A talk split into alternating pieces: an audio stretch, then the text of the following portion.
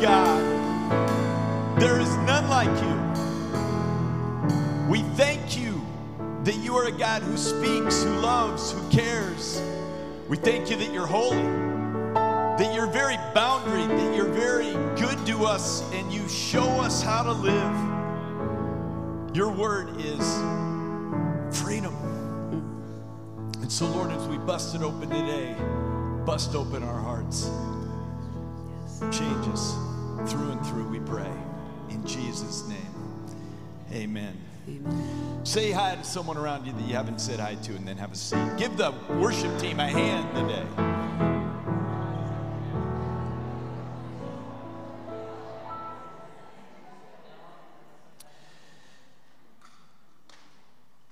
When God moves, it's an amazing thing.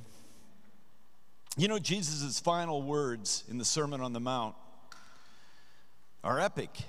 Everyone then who hears these words of mine and does them will be like a wise man who built his house on the rock. And the rain fell, and the floods came, and the winds blew and beat against that house, but it did not fall because it had been founded on the rock. Now, you would think he would flip this around and give the good news last, but he gives the sobering news last, and he says this And everyone who hears these words of mine and does not do them will be like a foolish man who built his house on the rock, on the sand. And the rain fell, and the floods came, and the wind blew and beat against that house, and it fell, and great was the fall of it.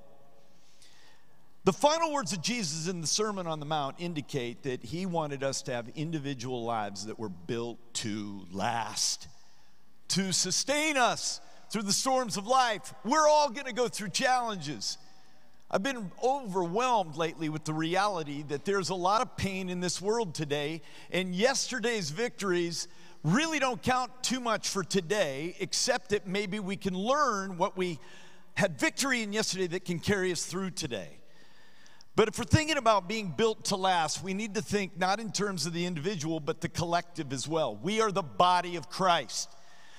And I am only, I'm looking at Shane right now, one of our elders. I'm only as strong as Shane is strong and can help me be strong and me help Shane be strong.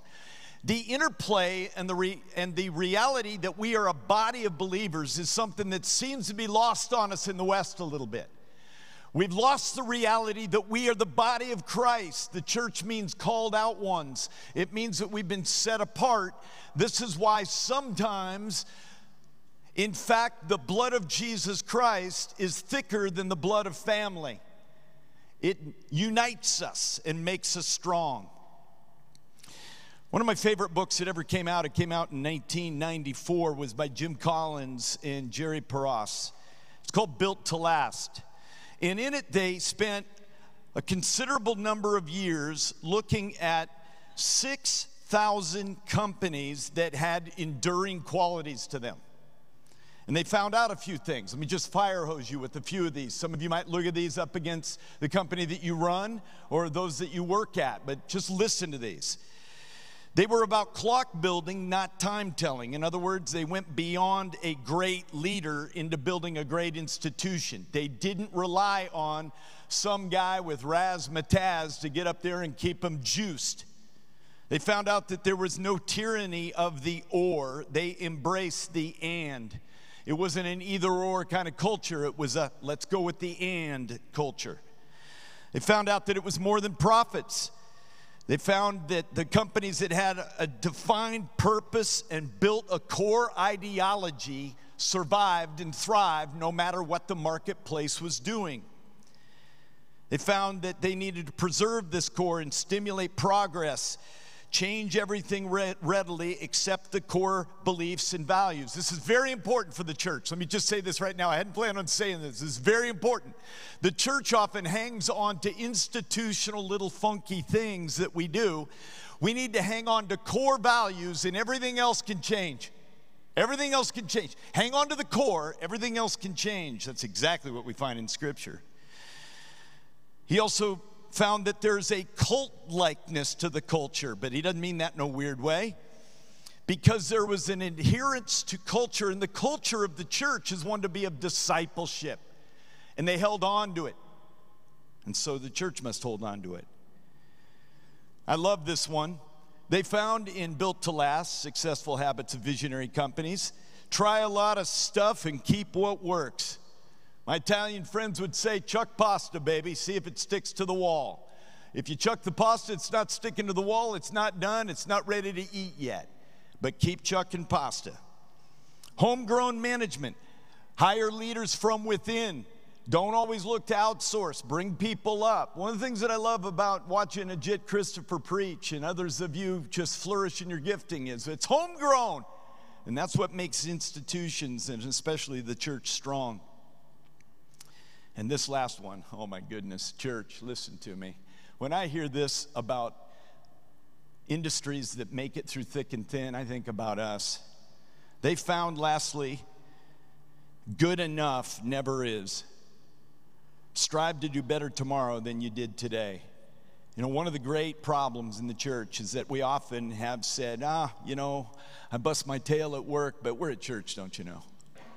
Or I do a good job at work because we're pursuing excellence, but we're at church, don't you know?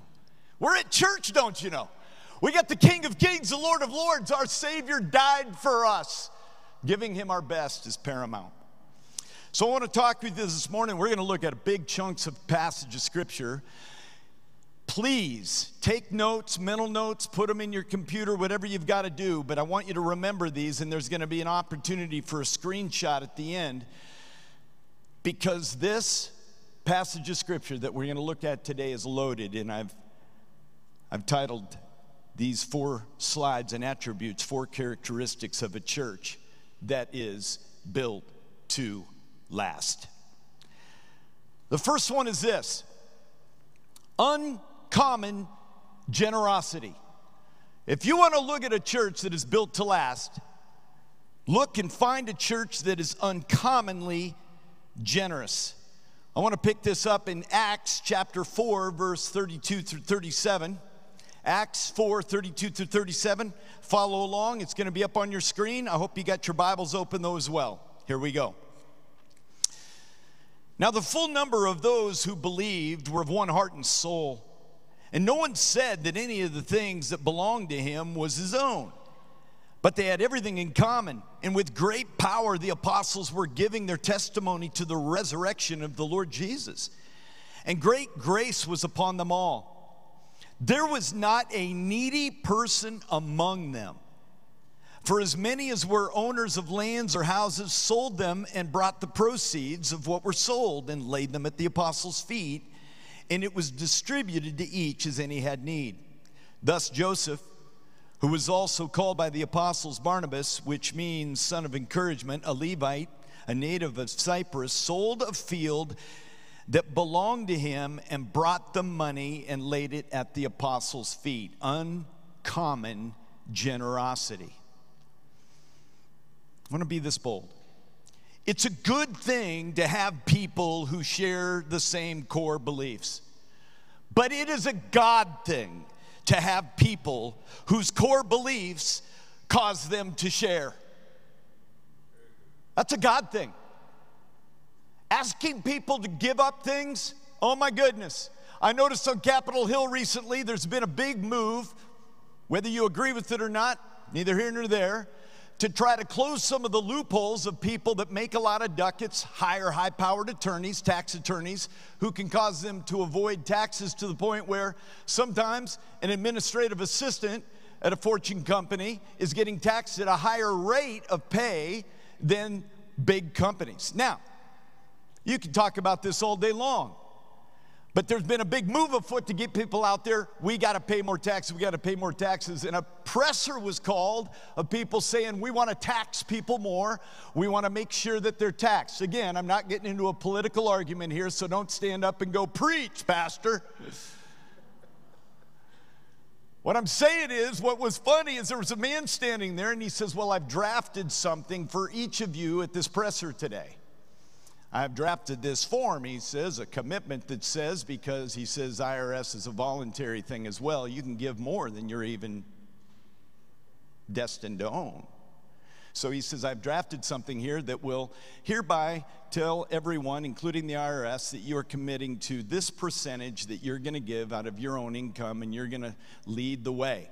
And he begins to hand those out to all these people at the lectern. He says, Here, just go ahead and sign those at the bottom. Well, there wasn't too much excitement now. The presser ended quickly. Why? Because it's easy to get all fired up about something, but it's a really difficult thing to be a person that says, Have what I have. Why do we hold our stuff so tightly? What causes some people to be generous and others to be stingy? Now, I know this hurts a little bit, but we've got to ask this question why are some people holding stuff loosely and others holding onto it so tightly? And I think the issue is very simple it's belief. Some believe that God actually has gone to prepare a place for them, that eternal rewards far outstrip the rewards of earth, that you can't take it with you go, but you can send it on ahead. Erwin Lutzer, when I get him on radio, one of the things that I love to do is ask him, Tell us about that law of transmutation. Oh, Carl. He loves to tell about the law of transmutation. And the law of transmutation is an incredible law. It means you can't take it with you when you go, but you can send it on ahead. But the real question is do we believe? Do we really believe that this is real, that we're going to a new heaven and a new earth, a new Jerusalem? And I'm gonna be this bold right now. I'm going to tell you that one of the greatest challenges is not to rally people to give, it's to rally hearts to genuinely believe. Let me tell you something I give to what I believe in. I give to what I believe in. We don't need to come up here and twist arms. I've often said this and I mean it to be true. If God's got your heart, He's got your pocketbook.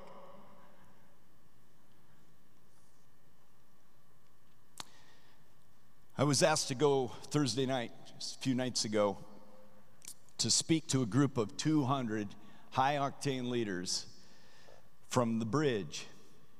It's a church out in the burbs. Scott Ziegler called me up and he said, Man, feels like you got a gift of asking for money. I said, if I do, it's never for stuff related to me. It's the weirdest thing in the world. I can ask for other people like bold as all get out. But I even get a little more weak in the knees even when I stand up here, to be really honest with you. It's just a little bit tougher. I don't know what that is. But I did a. Uh, I went upstairs. I said, I'll do that. I'll do my, I'll, I'll pour out my heart to your leaders, but I gotta, I've got some Zoom coaching I gotta do with T7R and some other things. And he said, I got an office upstairs. We got internet. We'll get you all lined up. I got done with my Zoom meeting. I ran downstairs. I said, Where are we at in the program? And he said, This is what's going on. And before I got up, a guy named Ralph got up. Ralph is one of the most righteous dudes I've ever met. And Ralph has not got too many more years with us here. Scott Ziegler was interviewing him, and he said, Ralph, tell us what happened when I came here to be the pastor of this church, and we needed, we really needed to rally folks to give. He said, Oh, Scott, I got a vision from the Lord that I needed to do this. And you know what it resulted in? You ready for this, guys? Listen to this. Ralph, a business owner that for many decades in his business didn't have two nickels to rub together, looked at his wife Mary and he said, I've got a number in my heart, but it's going to require me to not retire. I've got to stay in work for three years longer than I had planned. Scott said, Would you mind sharing that number? And frail Ralph, now, who's really close, his days are getting close. He said, Well, Scott, I, I hesitate to say, but for us way back then, to commit to $125,000 was a lot of money. And I thought, I'm here asking. Ralph has given a vision for something he believes in, and he just began to weep. And he said, I don't ask you to give, I ask you to let God capture your heart. then He has it all.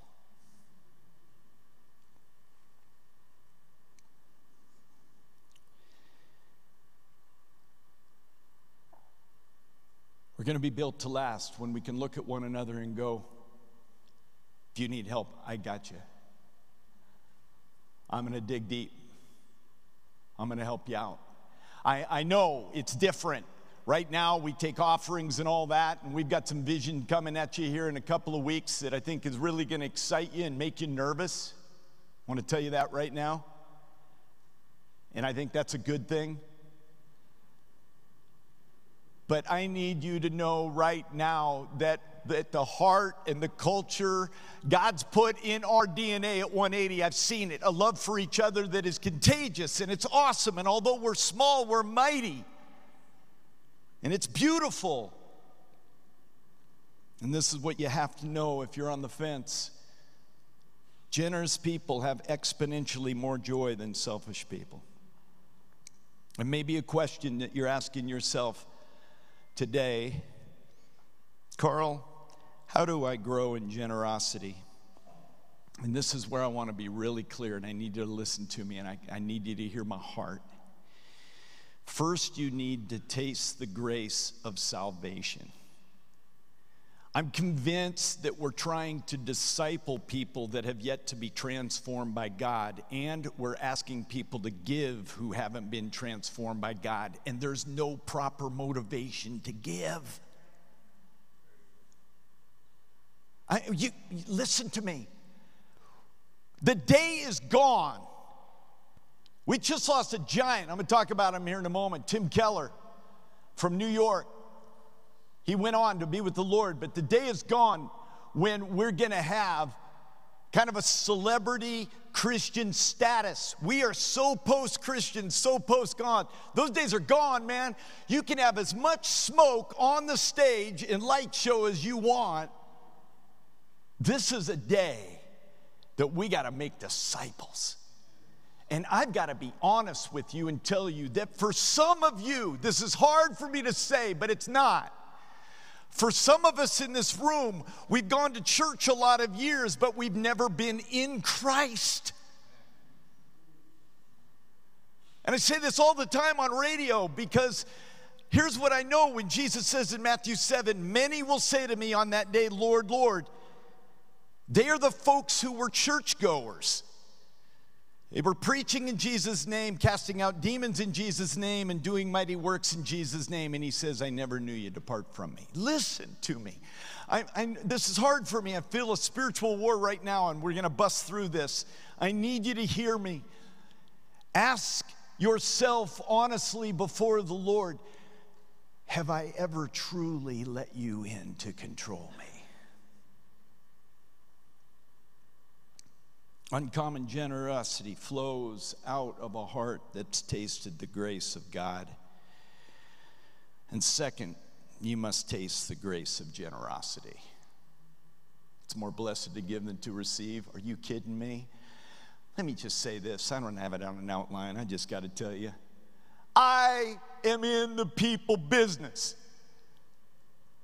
I am telling you right now, the amount of money you have does not dictate the quality of your life.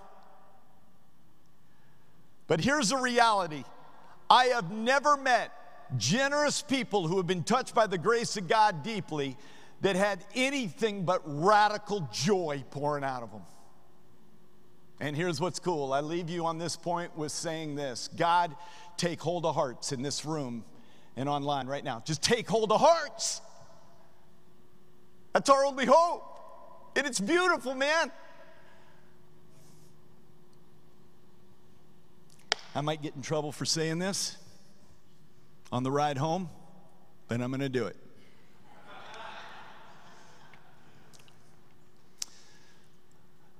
I praise God from the bottom of my heart that I got a bride that's always looking for ways to be more generous. It is one of the coolest, sexiest things I said it.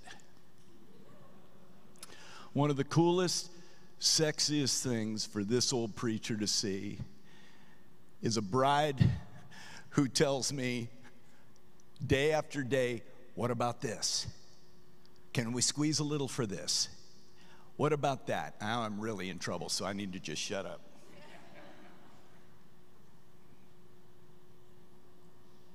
Why? She's tasted the grace of God so deeply that she doesn't want to let anything stick to her fingers. Second characteristic of a church built to last is holy fear. Now, this is going to get really dicey. We are in a passage of scripture that you're going to be like, oh man, glad I went to church today. Not if I was just to read it and leave it alone. Look at this, chapter 5, verse 1 through 11.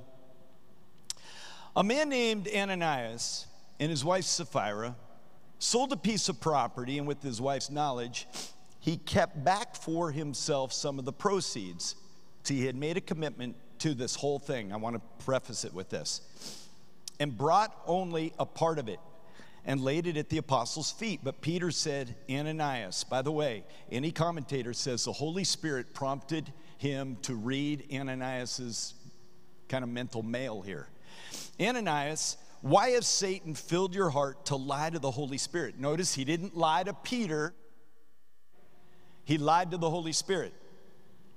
And to keep back for yourself part of the proceeds of the land. While it remained unsold, did it not remain your own? And after it was sold, was it not at your disposal? Why is it you have contrived this deed in your heart? You have not lied to man, but to God. When Ananias heard these words, he fell down and breathed his last, and great fear came upon all who heard of it. The young men rose, wrapped him up, carried him out, and buried him. Woof. Verse 7. After an interval of about three hours, his wife came in, not knowing what had happened. And Peter said to her, Tell me whether you sold the land for so much. And she said, Yes, for so much. But Peter said to her, How is it that you have agreed together to test the Spirit of the Lord? Behold, the feet of those who have buried your husband are at the door, and they will carry you out. Immediately she fell down at his feet and breathed her last. When the young men came in, they found her dead, and they carried her out and buried her beside her husband. And great fear came upon the whole church and upon all who heard of these things. Now, let me explain to you what's going on here. This is super important because some of you right now are like, whew, this is dicey. It is. Why did God kill them? God asked that question. Why were they taken? Because lying to God is, in fact, a horrible thing, and the early church could not afford it. There's some typology going on here because when the nation of Israel went across the Jordan into the land, they were told do not hold back any of the bounty of the conquest. Achan and his family took some of the goods that they had found and they hid it where? Anyone know? Under a tent. So they hid this silver underneath the tent. The nation of Israel goes out to war, they get their booties kicked. Joshua concludes right away he concludes right away something very important. We got sin in the camp. Something's going on here. Achan ultimately lost his life, but the nation of Israel regained their strength. Now,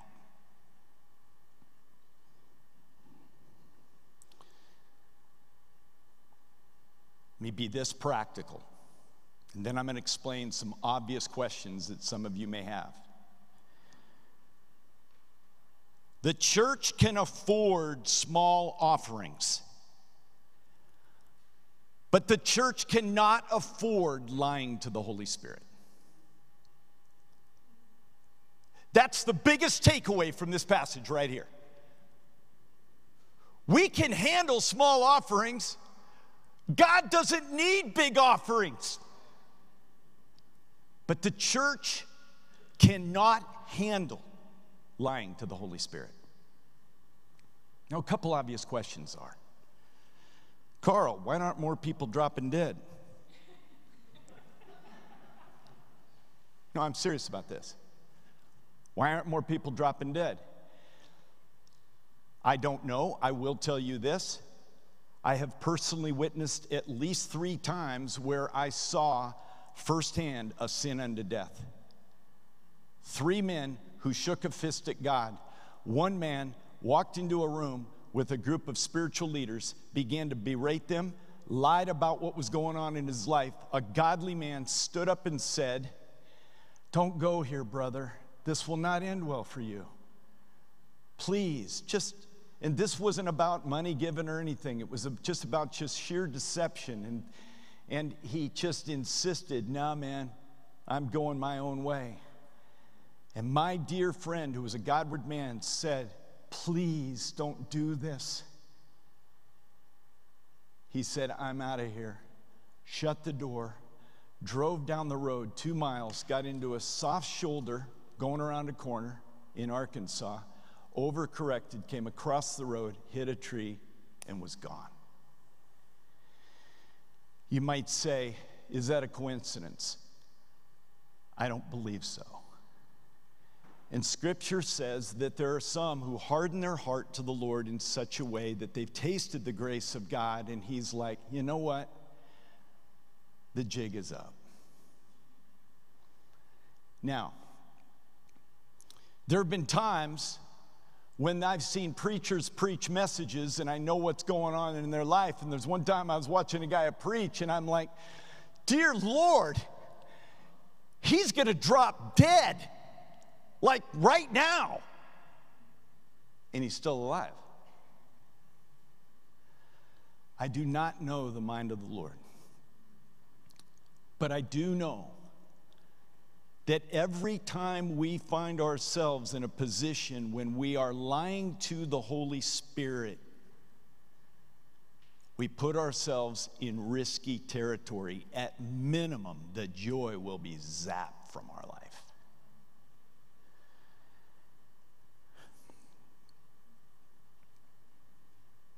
God doesn't need rich people.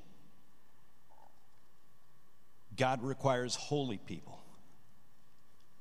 And fear of God makes us holy.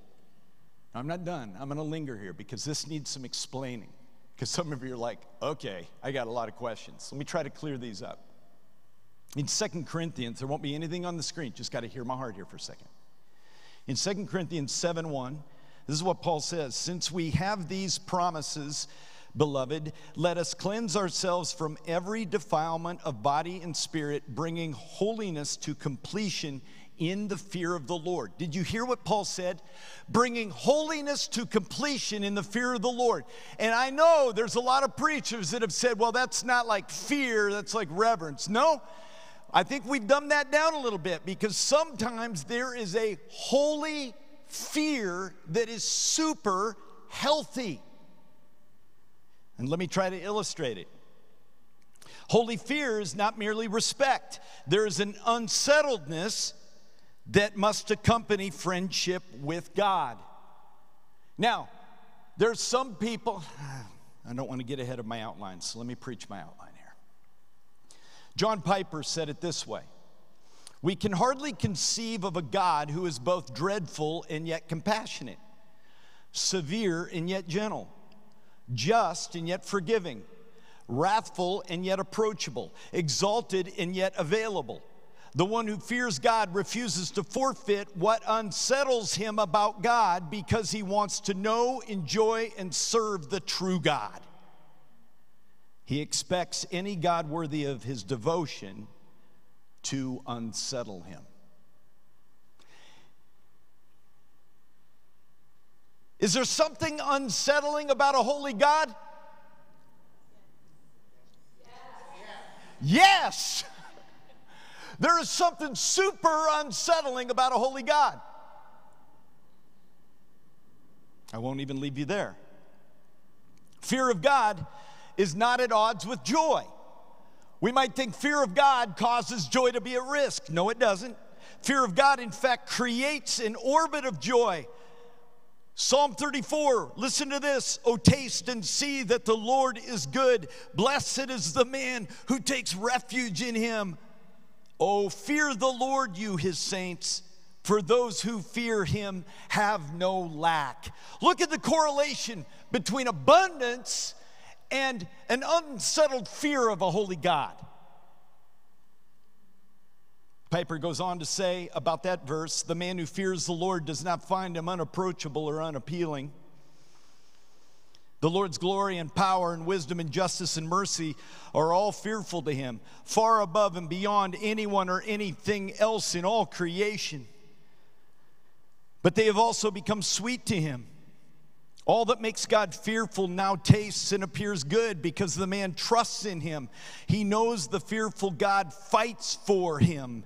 The fearful God protects him. The fearful God provides for him. The fearful God forgives him. The fearful God loves him. Faith has made the terrifying fearfulness of God lovely and safe.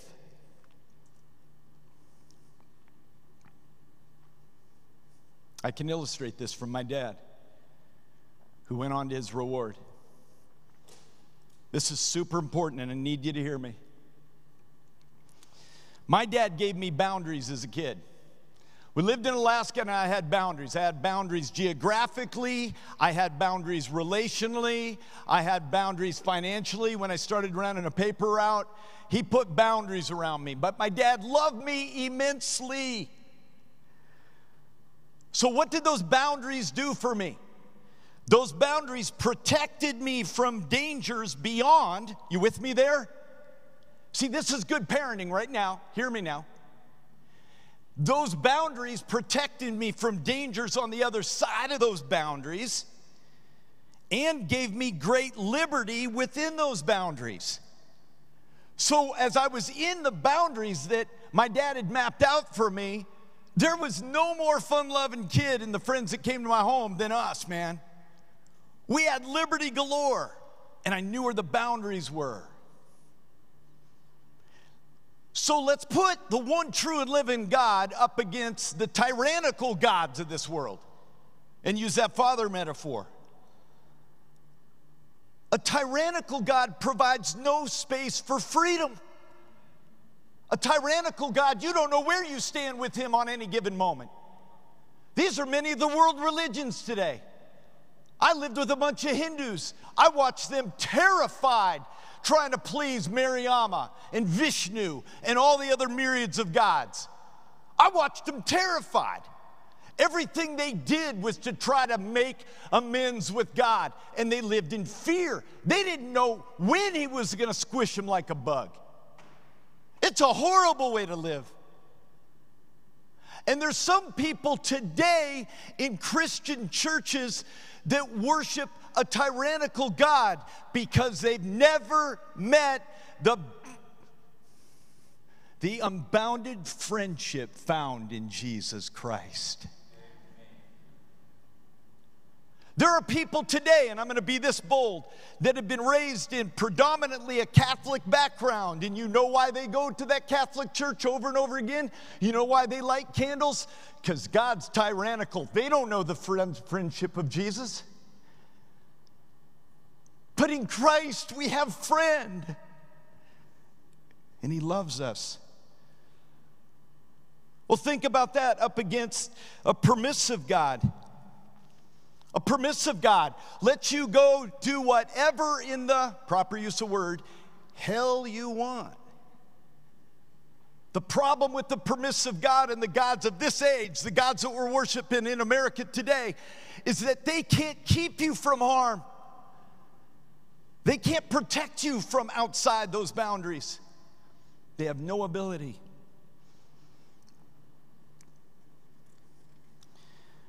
So, a question is how in the world, Carl, Pastor Carl, how do I grow in the fear of the Lord?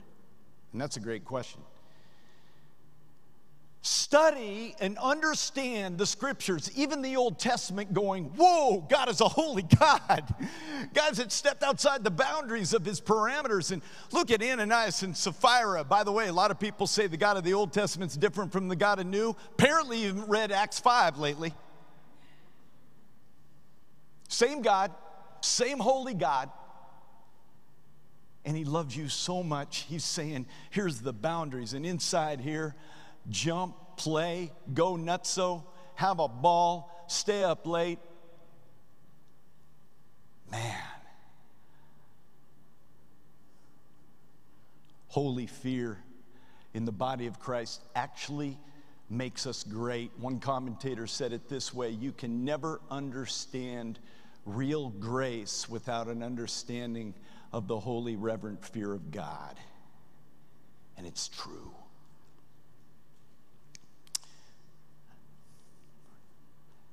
Two more quick ones. One is high esteem.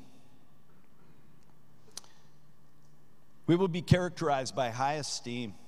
Look at verses 12 through 16 of chapter 5. Now, many signs and wonders were regularly done among the people by the hands of the apostles, and, and they were all together in Solomon's portico. None of the rest dared join them, you think. But the people held them in high esteem. Now get this. And many more than ever believers were added to the Lord, multitudes of both men and women. What's going on? I thought nobody was added. I'll explain that in a moment. So that they even carried out the sick into the streets and laid them on cots and mats. That as Peter came by, at least his shadow might fall on some of them. The people also gathered from the towns around Jerusalem, bringing the sick and those afflicted with unclean spirits, and they were all healed high esteem. I want to focus on those two words. This is what happens in a great awakening. In a great awakening that we're praying for, and I'm praying for this. God, give us a great awakening. I'm going to tell you right now the church may not grow numerically in a way that, that we might imagine. Because I always used to think, oh, if there's a great awakening, before I became a, even a little bit of a student of great awakenings, I thought half the city has to know Jesus. No, did you know during the great awakening, of Jonathan Edwards' time that only 15% of our nation became committed Jesus followers, but the key word is committed. And those 15% radically impacted this United States of America. Every sector of government, every sector of finance was touched by the power of God. Of course, you see Ananias and Sapphira going, you're like, man, I don't know if I want in there. There's a winnowing effect, but man, the growth inside those is so rich. The sifting of the church is not a bad thing. Spectatorship might diminish, but discipleship will increase. Last one I want to give you Big chunk of scripture. No fear. Well, hold it. I just thought you said we got to have fear. Oh, yeah. Here's what's amazing about holy fear it brings a fearlessness of mankind. Look at these verses 17 through 32. But the high priest rose up, and all who were with him, that is, the party of the Sadducees, and filled with jealousy, they arrested the apostles and put them in public prison. But during the night, an angel of the Lord opened the prison doors and brought them out and said, Go stand in the temple and speak to the people all the words of this life. Not run to the hills, go stand. And when they heard this, they entered the temple at daybreak and began to teach. Now, when the high priest came and those who were with him, they called together the council, all the senate of the people of Israel, and sent to the prison to have them brought. But when the officers came, they did not find them in the prison, so they returned and reported. We found the prison security locked and the guards standing at the doors. But when we opened, I promise you, we found no one inside. Now, when the captain of the temple of the chief priests heard these words, they were greatly perplexed about them, wondering what this would come to.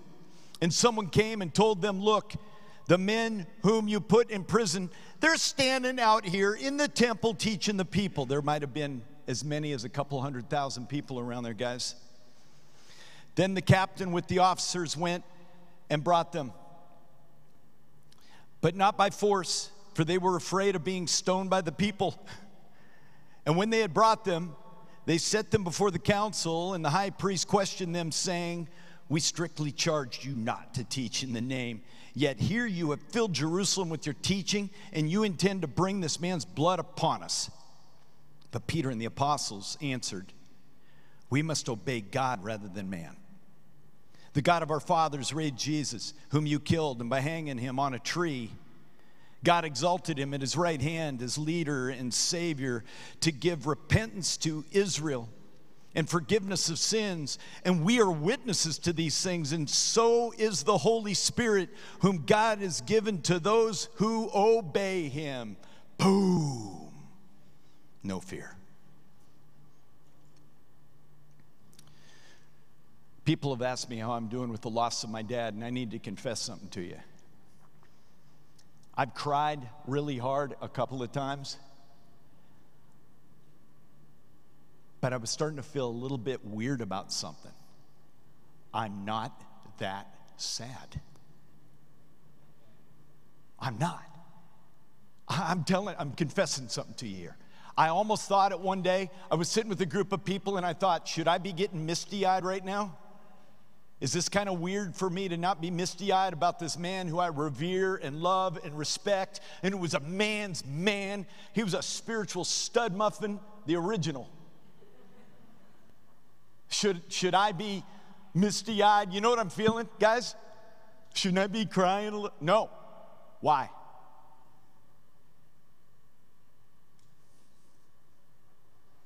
Because I honestly, guys, have no fear in death. I don't want to die, but I'm not afraid to go. I'm not.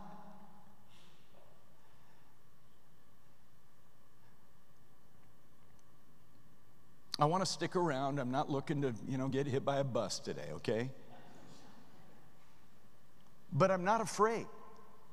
I believe that God will give me grace at a moment, no matter what it is because he went to prepare a place for us and he will come again. My dad knew that. Tim Keller, this great man of God, went ahead of us to the presence of God this week. And Keller and his wife Kathy, they had launched this Redeemer Presbyterian Church back in 1989. They began to love the city of New York in extraordinary ways. Was he bold with the gospel? Bold. He defended the gospel in big ways. Biblical definition of marriage. He engaged critics. He went on social media. He was incredibly gracious. He didn't run for the hills, and he wasn't an angry evangelical. Tim Keller lived it, man.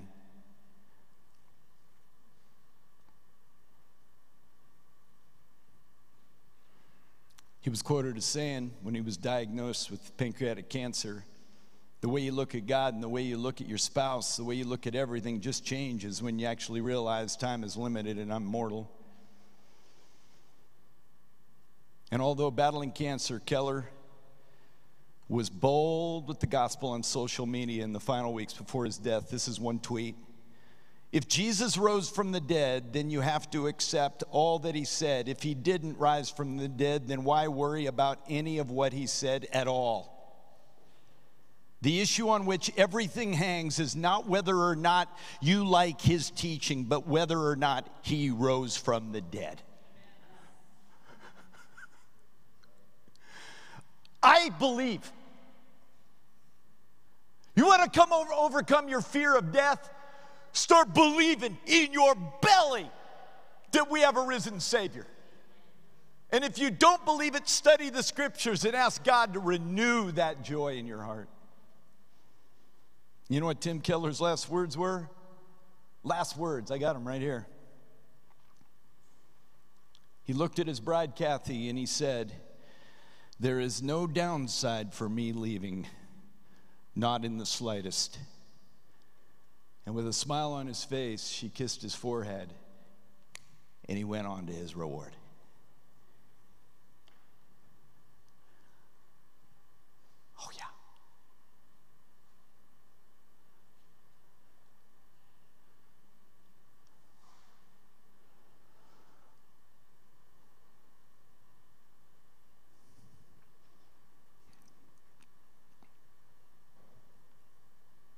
If you look at Acts 5 33 through 42, just a little chunk here. When they heard this, they were enraged and wanted to kill them. But a Pharisee in the council named Gamaliel, a teacher of the law, held in honor by all the people, stood up and gave orders to put the men outside for a little while. And then he began to talk to them. He says, Men of Israel, take care about what you're up to do, about to do to these men. For before these days, Thaddeus up, rose up claiming to be somebody. he claimed to be somebody. And a number of men, about 400, joined him. He was killed, and all who followed him were dispersed and came to nothing. After him, Judas the Galilean rose up in the days of the census, different Judas, by the way, and drew away some of the people after him. He too perished, and all who followed him were scattered. So, in the present case, I tell you, keep away from these men and let them alone. For if this plan or this undertaking is of man, it will fail. But if it is of God, you will not be able to overthrow them. You might even be found opposing God. So they took his advice. And when they had called the apostles, they beat them, roughed them up a little, and charged them not to speak in the name of Jesus and let them go. Then they left the presence of the council, rejoicing that they were counted worthy to suffer dishonor for the name of Jesus. And every day in the temple and from house to house, they did not cease teaching and preaching that the Christ is Jesus. Here's my bottom line for this morning The church built to last is utterly unstoppable. Can't stop it, man. Can't stop it.